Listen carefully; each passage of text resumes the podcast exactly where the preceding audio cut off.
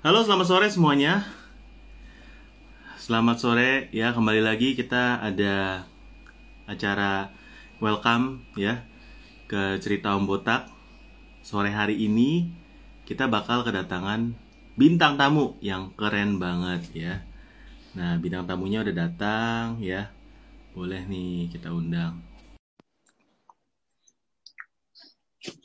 Masuk, masuk. Nih. Ya, siapkan pertanyaan, siapkan gelas yang kosong karena hari ini kita akan isi gelas itu dengan banyak daging. Weh, kalau kalau misalnya daging harusnya di piring ya. Ya, siapkan piring. Ya. Siapkan sendok garpunya sama uh, apa pisaunya. Ya, ya, mana nih? WKWK-nya udah. Nah, udah datang. Halo. Widih, halo, halo, ngobrol sama otak loh. Deg-degan banget nih, Om. Duh, apa kabar Om? Sehat? Sehat, sehat, sehat. Ya, ini saya panggilnya Lisa, Kalisa atau gimana enaknya? Bisa aja lah, Om. Om apa nih? Om Botak atau Om John atau Om Jonathan atau gimana nih? Uh, panggil Om aja, karena saya memang udah Om-Om. Nggak masalah. Oh, Siap, siap, siap, siap. Ya. Oke. Okay. Uh, eh, jadi panggil Lisa nggak apa-apa ya? Atau Tante Lisa? Ya. Mau Tante Lisa atau atau Lisa? Masih muda saya mau, masih 17 tahun, masih muda. Oh, masih muda ya. Oke, okay. okay, Lisa, uh, thank you banget udah bersedia hadir di apa IG live-nya Cerita Botak ya. Saya saya suka konten-kontennya kayaknya uh, keren banget ya daging pasti istrinya. Jadi teman-teman yang yang belum tahu uh, eh, WKWK itu apa, boleh boleh follow ya. Klik tandanya terus follow, follow dulu baru balik lagi. Nah, Waduh, makasih loh. Ya ampun, aku yang honor, thank, thank you banget buat Om udah ngasih kesempatan nih ya. Tiba-tiba pas dapet DM Om Botak nih, Om Botak nih beneran Om Botak ya gitu. Terus abis itu, um, maksudnya makasih banget sih Om udah bisa di undang gitu ya ke sini bisa sharing-sharing sama teman-teman followers cerita Om Botak sih gitu. Aku yang makasih banget sih Om sebenarnya. gitu.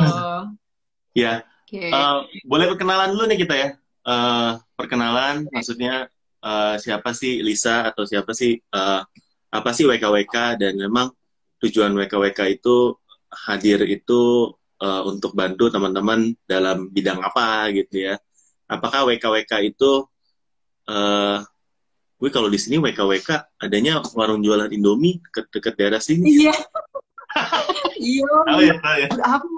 Iya, makanya apaan tuh gitu. Soalnya banyak banget juga sih Om yang uh, kayak Om bilang gitu. Kayak pas denger, iya uh, ini follow aja akun aku gitu WKWK. Hah? Apa tuh gitu akun apa gitu kayak aneh banget gitu kan om gitu. Terus kalau misalnya search di Tokopedia WKWK tuh kayak apa alat-alat drill gitu loh aneh-aneh gitu. Pokoknya nggak jelas sih gitu. Jadi ya gitu deh om. Oke okay, so uh, anyway berarti aku kenalan dulu kali ya om ya gitu. Uh, sebenarnya saya tuh siapa dan kerjanya ngapain sih sebenarnya WKWK tuh gitu. Nah kalau um, buat teman-teman semuanya di sini ya selamat sore gitu ya sambil ngabuburitan. Nama saya Lisa. Saya ini kalau untuk background ya Om sebenarnya aku tuh nggak ada nggak ada hubungannya sama sekali sih dengan copywriting gitu ya dengan marketing. Jadi aku tuh sebenarnya uh, kalau kuliahnya dulu sih uh, di jurusan arsitek interior Om sebenarnya kayak gitu. Nah, terus um, for somehow ya, aku sebenarnya dari SMA tuh udah seneng banget gitu jualan zaman-zaman BB gitu om yang kayak masih suka ping-pingin orang gitu. Nah, di situ oh, zaman BB ya. Berarti lo udah iya. berumur tujuh belas nih kalau zaman anak enggak lah. Masih bagi BB. enggak lah om, enggak. Uh, waktu itu pas BB muncul saya masih kecil banget om gitu. Iya, iya, gitu ya. Habis itu, nah terus uh, kan itu sempat jualan gitu sih om. Nah cuman waktu itu uh, setelah jualan karena kuliahnya kebetulan aku kan jurusannya arsitek gitu ya om. Kayak mau mati gitu pusing banget gitu kerjanya banyak gitu tugasnya banyak. Akhirnya aku harus milih waktu itu. Jadi kayak ya udah deh aku apa namanya relakan lah. Kan memang waktu itu studi lebih penting lah ya untuk prioritas aku waktu itu. Jadi ya udah om. Nah tapi sepanjang kuliah tuh kayak drive aku untuk pengen punya apa ya pengen uh, menggali lebih dalam gitu tentang dunia entrepreneurship tuh uh, semakin menjadi-jadi gitu loh om ceritanya. Nah jadi setelah lulus aku kemudian uh, berpikir ya waktu itu sempat setahun sih aku masih kerja di sesuai dengan bidang aku gitu yaitu interior. Nah tapi setelah setahun aku ngerasa kayak aduh nggak bisa nih om tidak bisa terbendung lagi ya kenyataan ini gitu. Jadi akhirnya aku memutuskan nih om memutuskan kayak aduh gue pokoknya pengen switching nih ke something yang memang bisa mendekatkan aku ke goal uh, dengan tujuan pengen punya bisnis sendiri gitu. Tapi kan waktu itu ya om um, kan modal juga belum ada gitu. Terus juga kayak aduh kayaknya skillnya juga masih belum bagus.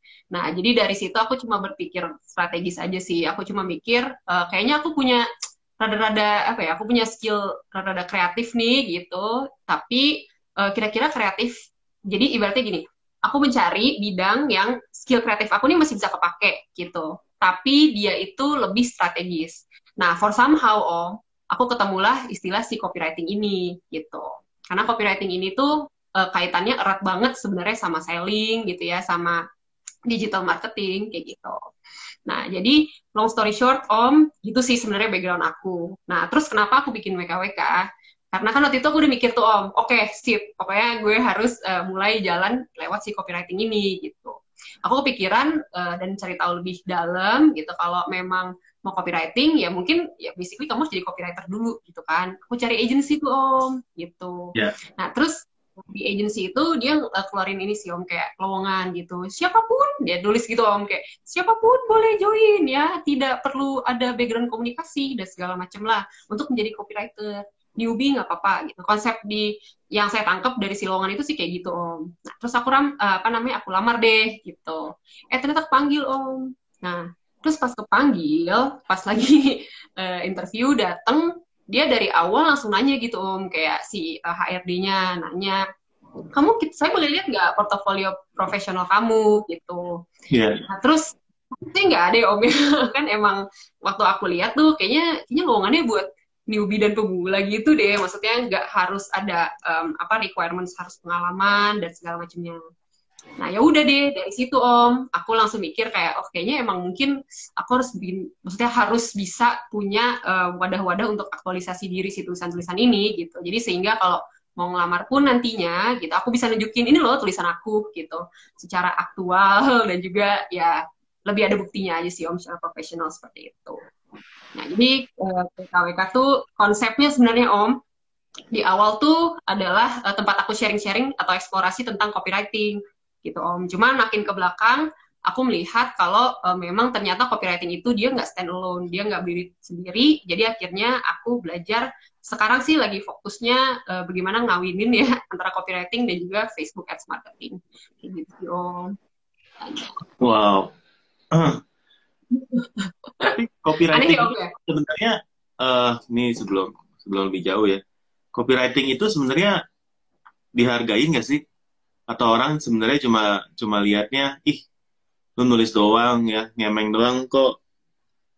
Minta dibayar gitu istilahnya sebagai copywriter atau sebagai penting nggak sih? Karena terus terangnya dalam kayak bisnis online itu jarang sekali ada orang yang punya tim sebagai copywriter. Apa editor gambar ya ya editor video ya tim kreatif itu ya tapi uh, jarang ada yang punya tim copywriter sih ya. Atau mungkin sebutannya sebenarnya tim konten ya mungkin ya, biasanya. Yang mikirin media yep. planning atau gimana ya. Atau kalau online seller ya yang bikinin deskripsinya kalau jualan di marketplace ya. Ya nggak betul betul. Betul betul sekali sih om. Uh, sebenarnya ya kalau menurut aku nih om ya in my humble opinion ya mungkin um, kalau aku sih jawabnya seperti ini gitu om itulah sebenarnya ya yang apa yang Om ceritakan tadi itu adalah keresahan aku juga sih Om sebenarnya gitu. Di awal uh, copywriting ya, sering kali nih saya lihat ya Om digital marketing itu rata-rata nih Om, saya melihat ada geng kreatif sama ada geng data gitu lah konsepnya. Nah, geng kreatif ini ya yang tadi seperti yang Om bilang gitu ya, misalnya orang-orang yang uh, apa namanya graphic designer lah, video editor dan segala macam. Dan biasanya copywriting juga ditaruh di bagian ini nih, sisi kreatif lah ya, konsepnya seperti itu. Nah, kalau yang geng data nih ya biasanya kan tuh yang SEO gitu ya, terus juga um, apa namanya ya paid advertising ya, SEM dan segala macamnya seperti itu. Nah, tapi Om, uh, jujur aja ya Om, selama aku berpraktek nih ya nulis, uh, apa namanya kan memang sebenarnya kalau aku di awalnya itu menerima banyak sekali jasa penulisan landing page Om, kayak gitu. Jadi aku memang mencoba nih ya untuk ngulak-ngulik lah ya konsepnya di landing page uh, berbagai macam tulisan dan juga mempraktekkan yang orang-orang bilang tuh ya kan teori-teori harus AIDA, harus apa dan segala macamnya gitu. AIDA, nah, AIDA. ketika saya AIDA itu temannya Susi oh, ya? atau siapa ya?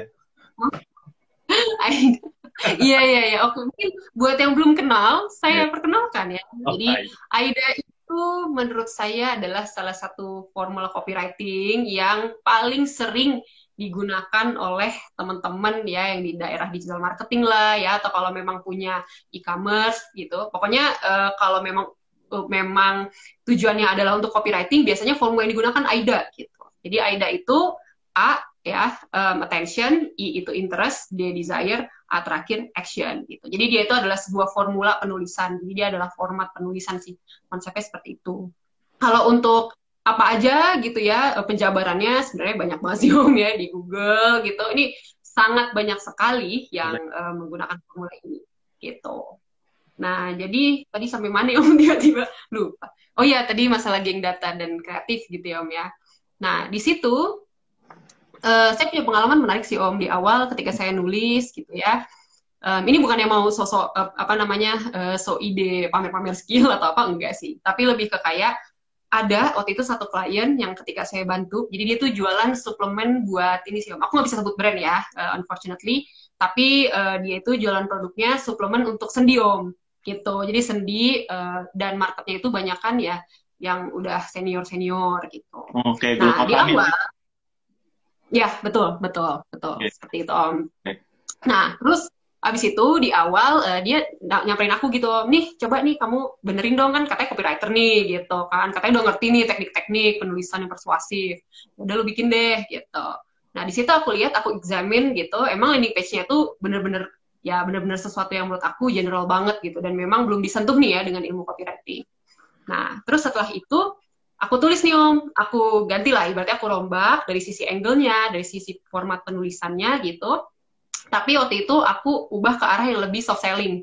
Ya, jadi aku cerita bagaimana suplemen ini gitu, karena memang kebetulan setelah dia cari tahu gitu, ternyata suplemen ini banyak di um, apa namanya banyak digunakan oleh uh, penderita-penderita yang senior ini tuh mereka mengindi apa jadi jadi gini om mereka ngerasa bahwa uh, si uh, sendinya itu mulai tidak bisa berfungsi dengan baik. Indikasi utamanya adalah ketika mereka susah tuh berdiri sholat, gitu om. Nah, jadi dari situ mereka ngerasa kayak, aduh, kayaknya sendi saya mulai sakit nih, gitu, setelah dicari tahu lebih dalam gitu. Nah, setelah aku dapat informasi itu nih dari si klien aku, kemudian aku tuliskan tuh di landing page gitu. Aku bawa tuh ke angle itu, bagaimana um, apa namanya suplemen ini itu bisa membantu ya kelangsungan ibadah dan segala macamnya lah gitu. Aku cerita dan segala macam udah selesai nih. Nah waktu zaman itu om, aku kan nggak pernah tahu ya tentang paid advertising. Jadi istilahnya cuma nih, udahlah gue tulis dengan harapan akan baik gitu. Nah dari situ udah nggak pernah kontak-kontak lagi tiba-tiba ya uh, berapa minggu kemudian dia telepon aku gitu dia bilang gini sih uh, om aduh mbak gila landing page mbak keren banget kemarin. Saya dapet saya lupa waktu itu dia cerita tentang cost per purchase dia. Kan waktu itu saya nggak paham ya uh, om tentang si matrix matrix ini gitu. Saya cuma tahu ya udah kerjaan saya cuma nulis kan. Saya dapat istilahnya tuh iklan itu mantep banget mbak kayak gitu. Dan dari situ dia dapat lagi om uh, dia apa? Dia minta ke aku untuk ngebuat lagi uh, sebuah landing page baru untuk produk dia yang lain lah gitu. Jadi aku dapat lagi uh, klien baru, ibaratnya dapatnya kerjaan baru lah kayak gitu dari klien yang sama.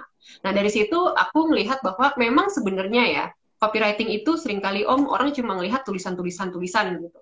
Yeah. Padahal kalau uh, yang aku tahu sebenarnya copywriting itu cuma bagian dari satu payung yang lebih besar yaitu tentang komunikasi om gitu. Okay. Aku melihat banyak banget produk-produk bagus yang karena komunikasinya kurang tepat, jadi performanya itu nggak maksimal. Contohnya uh, kalau aku suka ibarat ini kayak gini.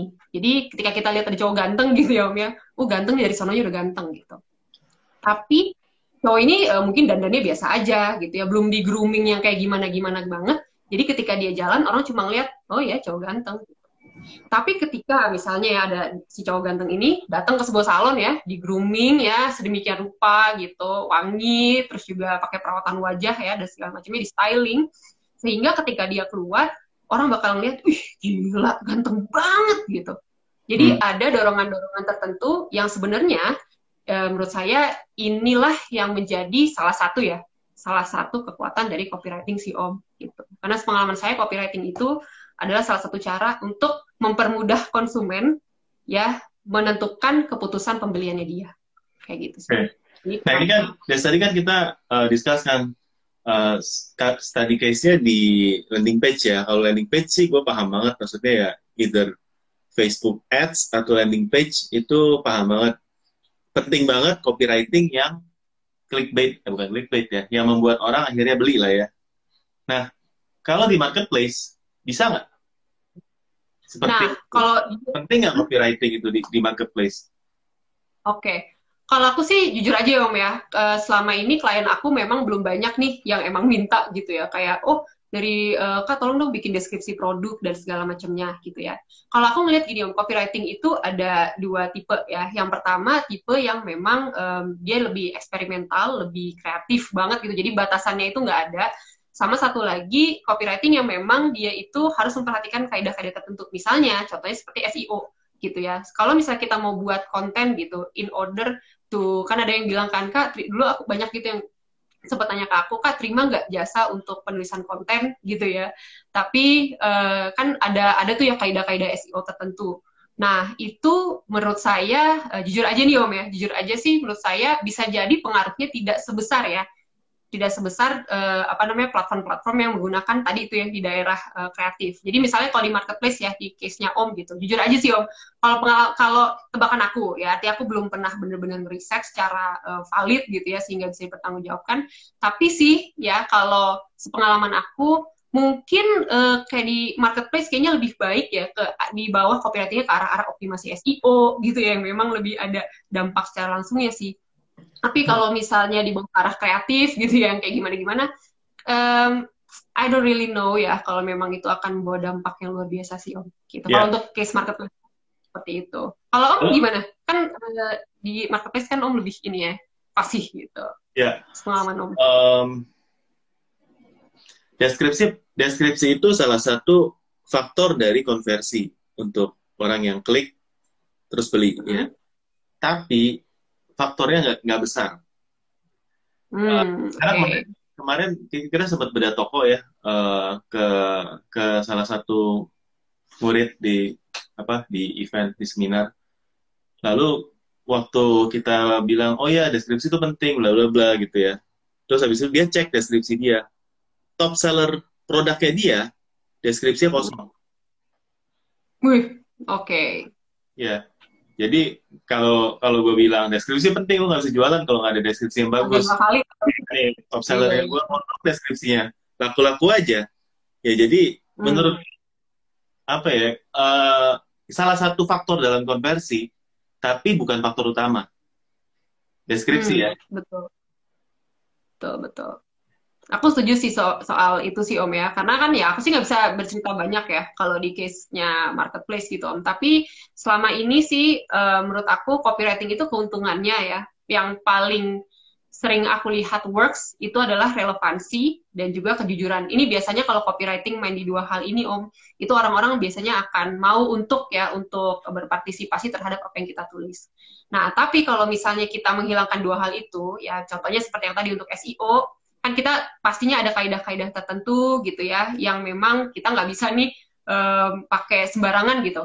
Soalnya copywriting itu gini om kalau yang versi kedua ini yang uh, aku sebutkan tadi gitu yang emang eksploratif banget contohnya bisa bisa dilihat kayak di uh, IG WKWK gitu. Aku kan kalau ngomong benar-benar kayak pakai bahasa sehari-hari aja gitu. Saya nggak uh, pakai kaidah-kaidah tertentu. Misalnya kan um, kayak misalnya aku ngobrol sama om gini ya, jadi ya udah pakai bahasa sehari-hari, pakai nggak ada format bahasa Indonesia yang baik dan benar, yang memang kalau untuk case SEO ini mungkin menjadi tidak optimal gitu. Misalnya kalau SEO kan uh, lebih ke kayak apa ya, contoh case yang mungkin bisa aku uh, bilang misalnya kayak uh, jual payung gitu misalnya ya om, itu kan sesuatu yang memang udah uh, udah biasanya seperti itu gitu. Orang pasti akan menginput ya kata-kata yang sesuai dengan kaidah yang ada gitu. Eh, KBBI lah bisa dibilang seperti itu. Tapi kalau misalnya di versi aku, mungkin nggak aku bilang misalnya kayak uh, jual payung nih sis gitu. Sesuatu yang memang bisa lebih dimainkan.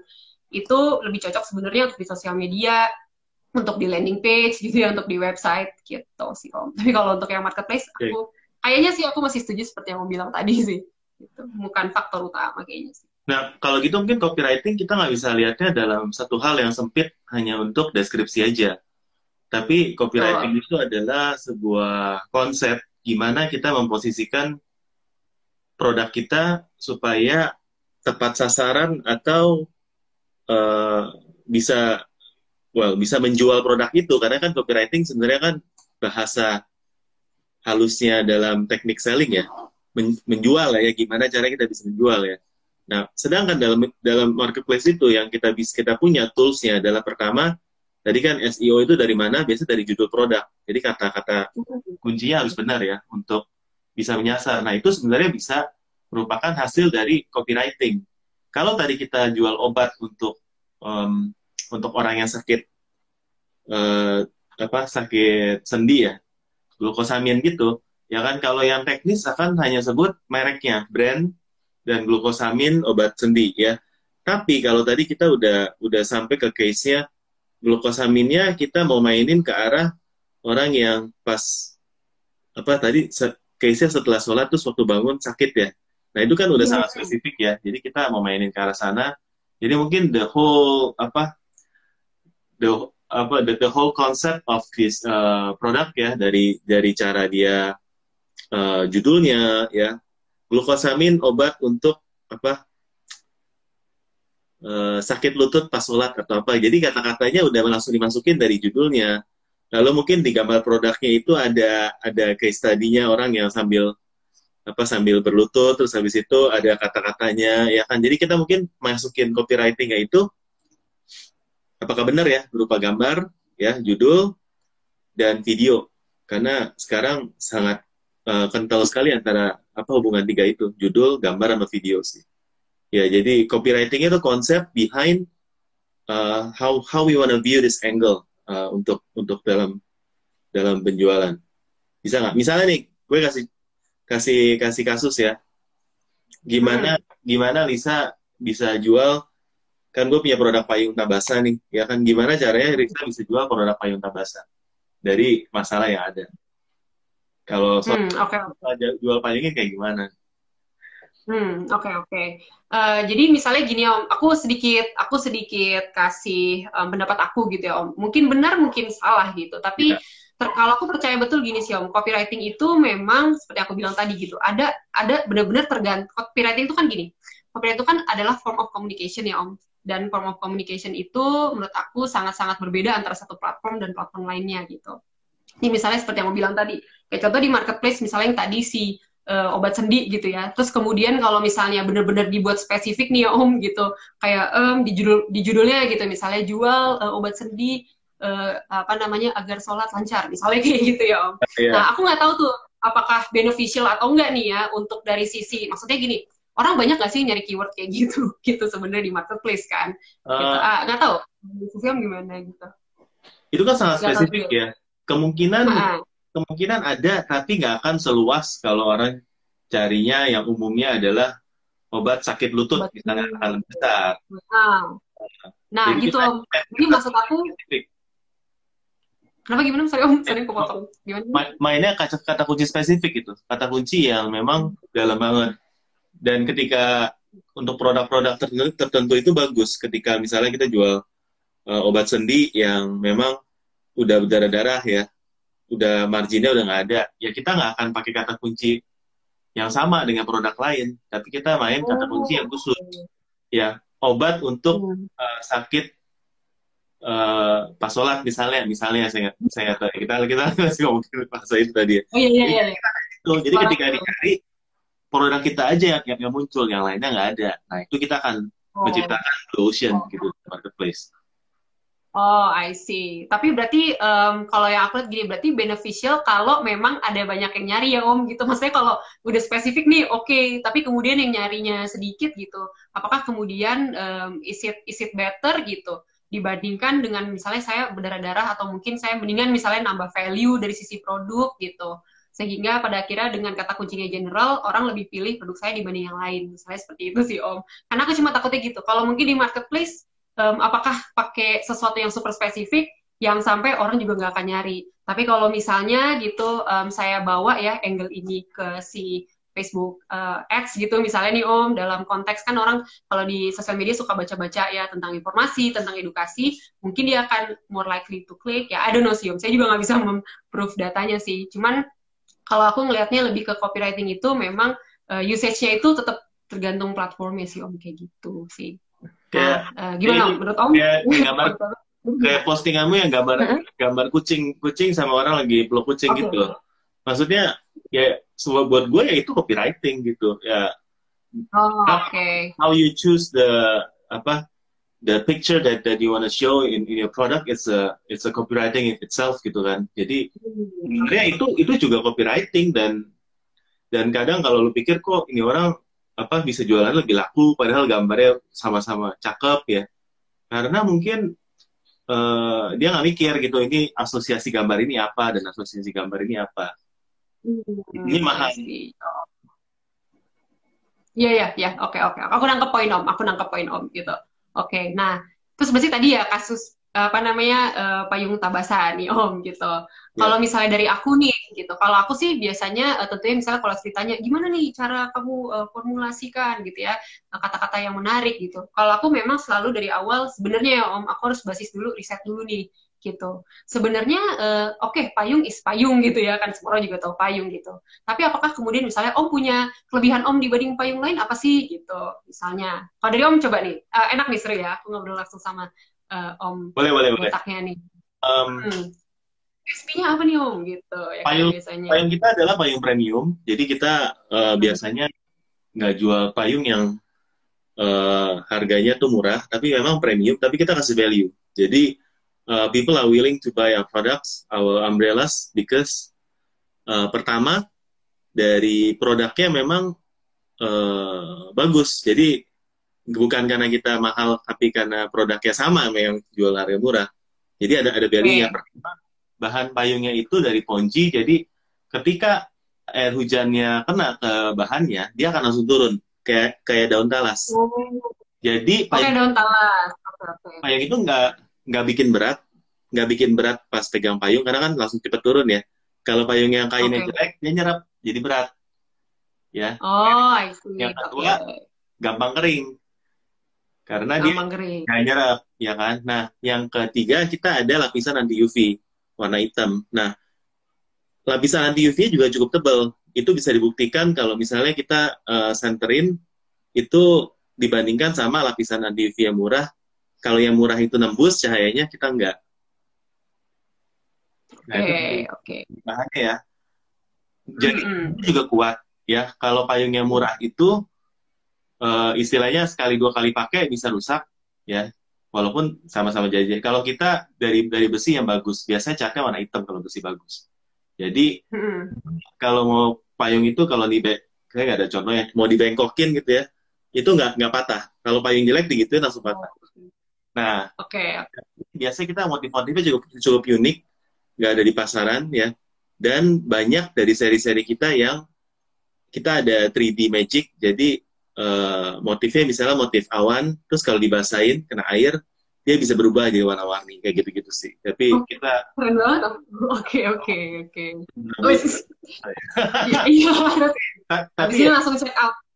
Dan, dan dan dan itu target kita. Gimana caranya orang dapat experience kalau beli payung di pasaran misal kaki lima gitu nggak pernah dapat barang yang kayak gini ya mereka beli di Tabasa mereka dapat experience beli payung yang memang uh, kualitas ya yang istilahnya lu beli lagi nanti sama kita bukan karena payung lu rusak ya tapi karena hilang oh iya, diambil orang gitu ya diambil orang gitu yeah. Bagusnya diambil dan dua kita oh, ya, itu juga enggak payung itu hilang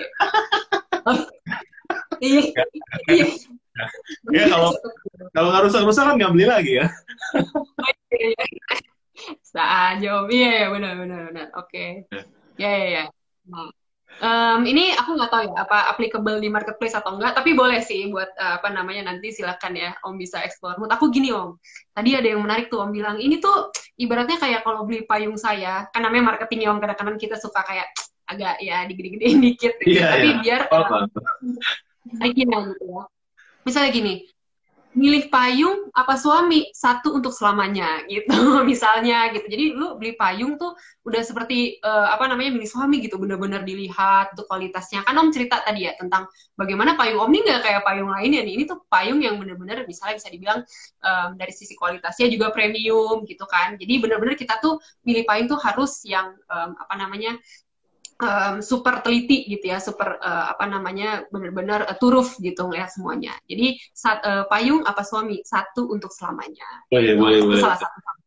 Gitu. Atau misalnya tadi Om bilang lagi ada motif-motif yang lain gitu. Kapan lagi kembaran payung dengan OOTD kamu? Misalnya gitu. Jadi katakan payungnya ada yang motif bunga sakura, nanti ada fotonya uh, contohnya misalnya om CS-nya deh gitu suruh pakai bunga sakura atau kimono terus pakai payungnya tapi kan biasanya kalau orang uh, Jepang kan payungnya yang kertas gitu kan om nah om nih payungnya tabasa nih gitu kan jadi nanti kesannya kayak di edit kayak di Jepang gitu kan menarik om gitu nah kalau aku sih liatnya copywriting itu form of um, idenya cuma nanti eksekusinya itu banyak itu bisa berupa um, ada gambar gitu ya. Kan ada aja kan om sekarang model kalau misalnya lihat um, iklan pun ataupun juga misalnya di marketplace kan ada gambar atau video even di gambar dan videonya ada copywritingnya juga kan ada tulisan-tulisan gitu. Nah itu bisa tuh gitu. Serasa payung tabasa serasa di Jepang gitu.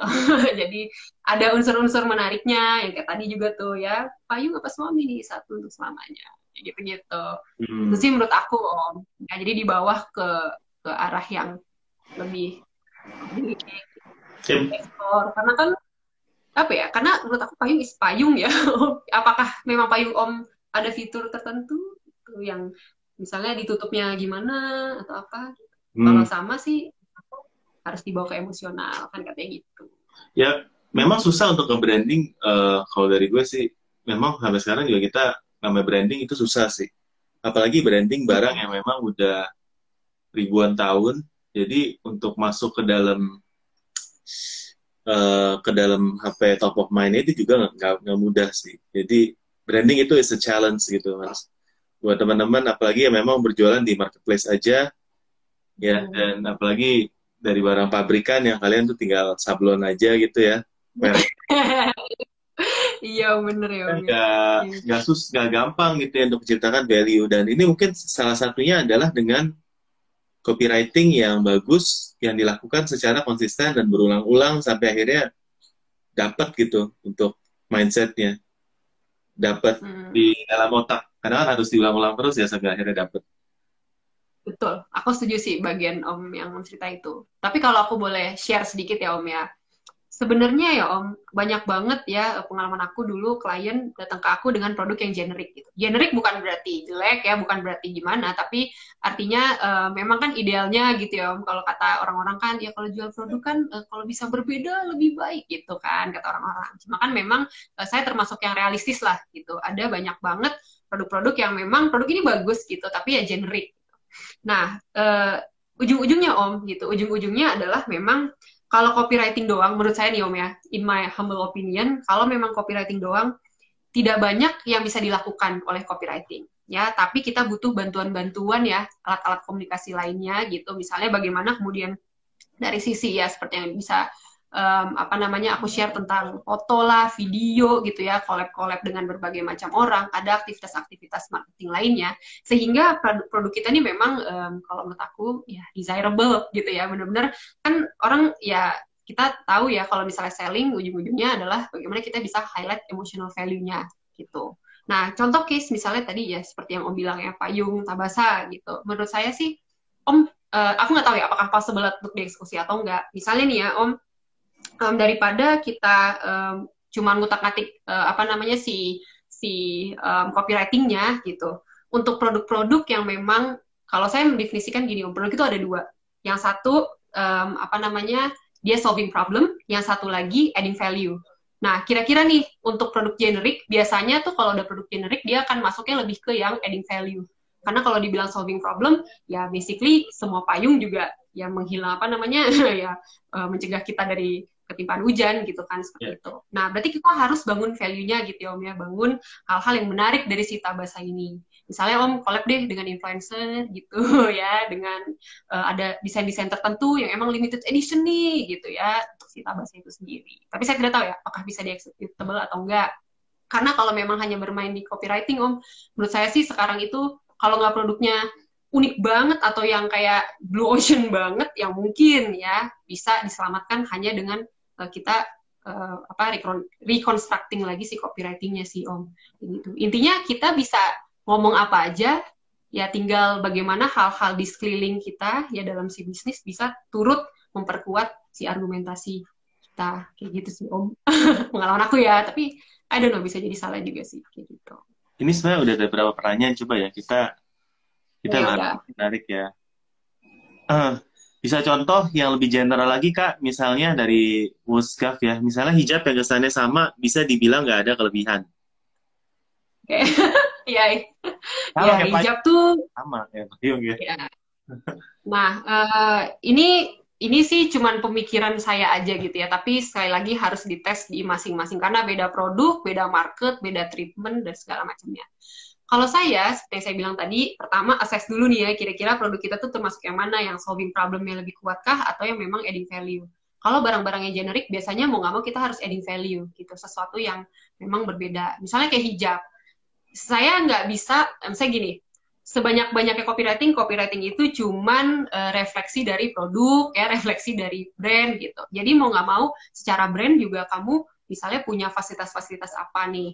Katakan misalnya, oh hijab saya nih uh, minimal bisa dibilang kayak, oke okay lah hijab saya tuh ada 50 eh, warna misalnya kayak gitu. Gimana pun caranya nih ya, kamu usaha nih harus dapat satu faktor pembeda secara brand misalnya sehingga nanti kalau misalnya mau dikasih value, mau cerita tuh banyak banget yang bisa ceritain gitu. Hari Senin pakai warna A, hari Selasa pakai warna B, hari Rabu pakai warna C. Ya ampun ya diulang berkali-kali aja masih sisa karena banyak banget variannya. Misalnya kayak gitu. Ya Udah tapi kalau nggak dibangun, hah? Kenapa?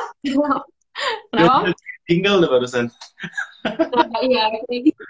konsepnya kayak gitu. Jadi kayak misalnya tabasa tabasa senin gitu ya tabasa selasa kan seru om gitu. Jadi ada ada hal-hal yang memang menurut aku mau nggak mau kita harus membawa produk kita ke arah itu sih kayak gitu. Jadi kayak hijab tadi ya kalau perlu makanya copywriting itu hanyalah tulisan ya untuk produk-produk yang memang perlu dibangun value apalagi kalau produk-produk yang bisa dibilang visual mau nggak mau ya harus naikin lagi ya naikin lagi kualitas visualnya misalnya ya foto foto modelnya harus modelnya siapa orang-orang tertentu misalnya influencer atau kayak gimana. Atau juga uh, bisa apa namanya pokoknya pokoknya tuh kita harus step up the game lah. Ibaratnya kalau udah di apa namanya di um, di tipe produk yang kedua nih gitu yang nambah value kayak gitu-gitu sih. Itu saran dari aku gitu ya. Jadi jangan cuman aduh dapat hijab dari supplier foto sell. Terus habis itu misalnya harganya murah dan segala macam. Kalau cuman itu yang dibawa aduh di marketplace mah berapa banyak hijab-hijab yang harganya juga edan-edan gitu. Si pengalaman aku ya. Seperti itu sih om. Hmm. semoga sedikit menjawab kalau gitu gimana caranya teman-teman bisa belajar untuk copywriting gitu? Karena ya tuh biasa kan teman-teman ini semua banyak kan single fighter ya. Jadi ya mau dari yang foto produknya si ownernya juga, yang copywritingnya si owner, yang CS juga, tukang packingnya juga, finance juga, pajak juga, ya yang balas chat juga, ya semuanya satu orang sebenarnya. Jadi gimana sih caranya dia bisa belajar dan melakukan copywriting yang yang baik dan cara mungkin cara tesnya gimana gitu ya? Apa dia apa pakai jasa WKWK aja biar nggak pusing ya biar misalnya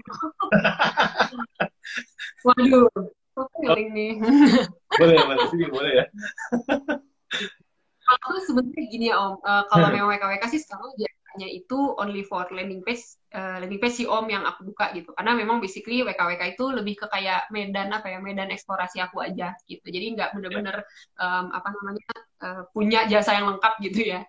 Uh, tapi kalau misalnya aku bisa kasih sedikit tips gitu ya buat teman-teman yang emang uh, apa CEO ya, chief of everything ya, ngerjain semuanya sendirian uh, kalau mau belajar ya daripada belajar yang teori ya yang jauh-jauh gitu yang emang bener-bener aduh saya harus nambah ekstra mikir lagi. Karena terkadang kita belajar teori pas di put on practice kayak hah apa ya? Gimana ya? Gitu susah.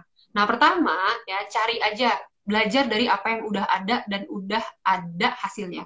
Contohnya misalnya aduh pengen bikin thumbnail nggak tahu harus bikin sesuatu yang kreatif kayak gimana. Cari aja di YouTube cari aja video-video yang viewsnya gede-gede gitu pelajari itu berbagai macam thumbnail misalnya sederhana seperti itu. Itu kan bagian dari copywriting copywriting kecil ya. Karena thumbnail thumbnail itu pun juga itu yang awal uh, di awal-awal saya belajar ya om. Gitu. Saya termasuk orang-orang yang belajar dari ibaratnya dari tanah dulu gitu. Jadi nggak nggak langsung melihat apa yang oh teori dan segala macamnya. Saya cuma melihat apa yang berhasil. Lihat thumbnail. Nah thumbnail itu jujur aja ketika saya uh, pertama kali ngelakuin FB Ads, saya banyak belajar dari thumbnail-thumbnail YouTube kayak gitu. Karena thumbnail-thumbnail YouTube tuh banyak banget om ternyata yang kayak ih gila menarik banget nih dia bisa bikin eh, kata-kata uh, yang memang rada clickbait tapi tetap aman dan segala macamnya. Itu satu, itu tips. Jadi bener-bener cari aja yang emang udah terbukti gitu, udah ada hasilnya. Terus juga misalnya lagi jalan nih, gitu lagi jalan kan sering ada tuh billboard-billboard gitu ya yang udah terpasang. Coba amati deh, jangan hanya amati tulisannya, amati gimana cara mereka taruh um, misalnya visualnya seperti apa gitu terus ada copywritingnya apa sih yang ditaruh dan segala macamnya. Karena sebenarnya menurut saya ya billboard billboard itu adalah salah satu representasi yang dibawa ke offline ya. Kalau offline ya uh, si apa namanya cara kita beriklan itu gitu. Bagaimana kan ketika iklan kalau bisa satu dua detik gitu ya udah bisa benar-benar langsung nangkep oh sebenarnya itu dia mau ngomongin apa sih? dan segala macamnya gitu. Jadi tips dan triknya seperti itu. Aku ngasih satu tips and trick lagi nih om nih yang menurut aku um, sangat valuable juga buat yang memang nggak punya waktu nih. Aduh harus mikir lagi bahwa angle apa ya copywriting apa yang seru.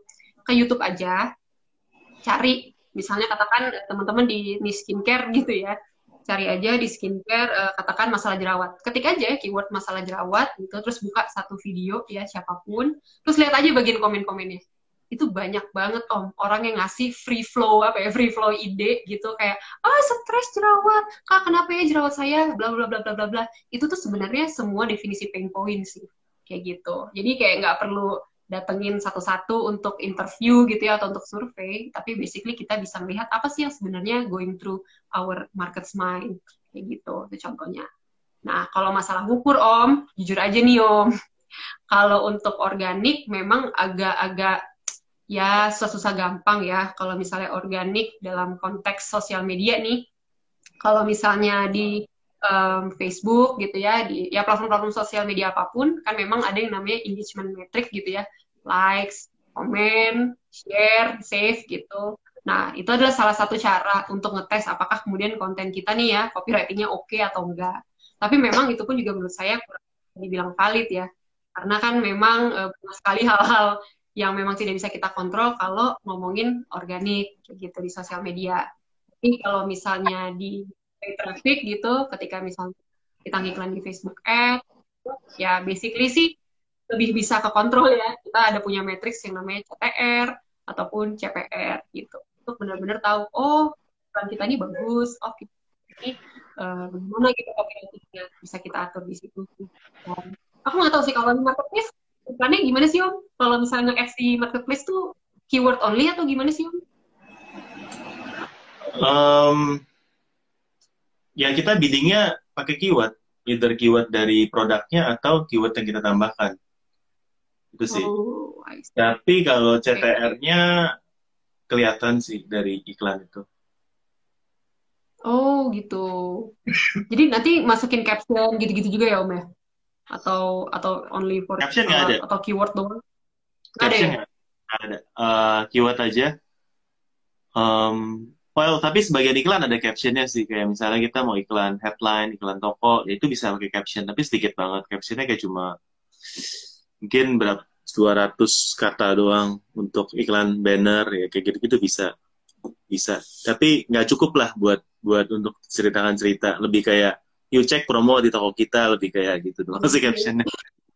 Nggak bisa lu ceritain yeah, oh kesulitan karena apa kehujanan terus atau apa terus panjang ngomongnya nggak bisa. Ya makanya semuanya itu harus bisa pakai dengan platform yang dikasih ya. Lewat video lewat foto. Nah foto yang dikasih kan bisa misalnya di Shopee itu bisa sampai 9 foto. Nah itu sebenarnya untuk bisa masuk ke copywritingnya bisa. Jadi instead of tulisan dimasukin copywritingnya tulisan dalam bentuk gambar. Atau tulisannya digambar tapi ya kayak dibuat kayak karusel aja gitu loh. Di hmm, okay, okay. ya jadi kayak reviewnya cara belinya terus pain pointsnya uh, solusinya itu bisa kan ada 9 foto yang dimanfaatkan di sana. Tapi nggak semua hmm, orang lakukan itu. Karena biasanya orang cuma masukkan foto doang. Foto produk top. Nggak dimasukkan apa informasi lain ke sana. Padahal bisa. Hmm. Oh, oke, okay, oke, okay, oke, okay, oke. Oke, berarti ternyata masih ada slot ininya juga ya. Maksudnya kalau benar-benar dioptimasi gitu ya, sampai 9 slot sebenarnya bisa di ya bisa dibuat struktur penulisan seperti apa juga gitu ya hmm. sebenarnya. Bisa, tapi takes time dan dan gak semua seller mau. Ya, ribet oh, gitu. lah.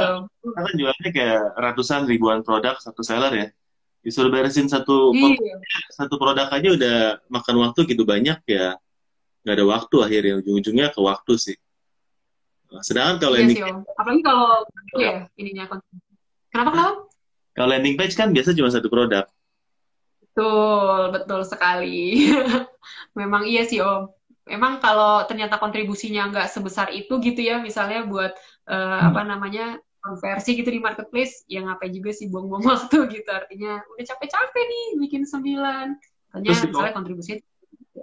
Setelah capek-capek buat di copy sama orang, ya kan? Hancur lah. Iya, iya, iya, iya. Ya. Oke, oke.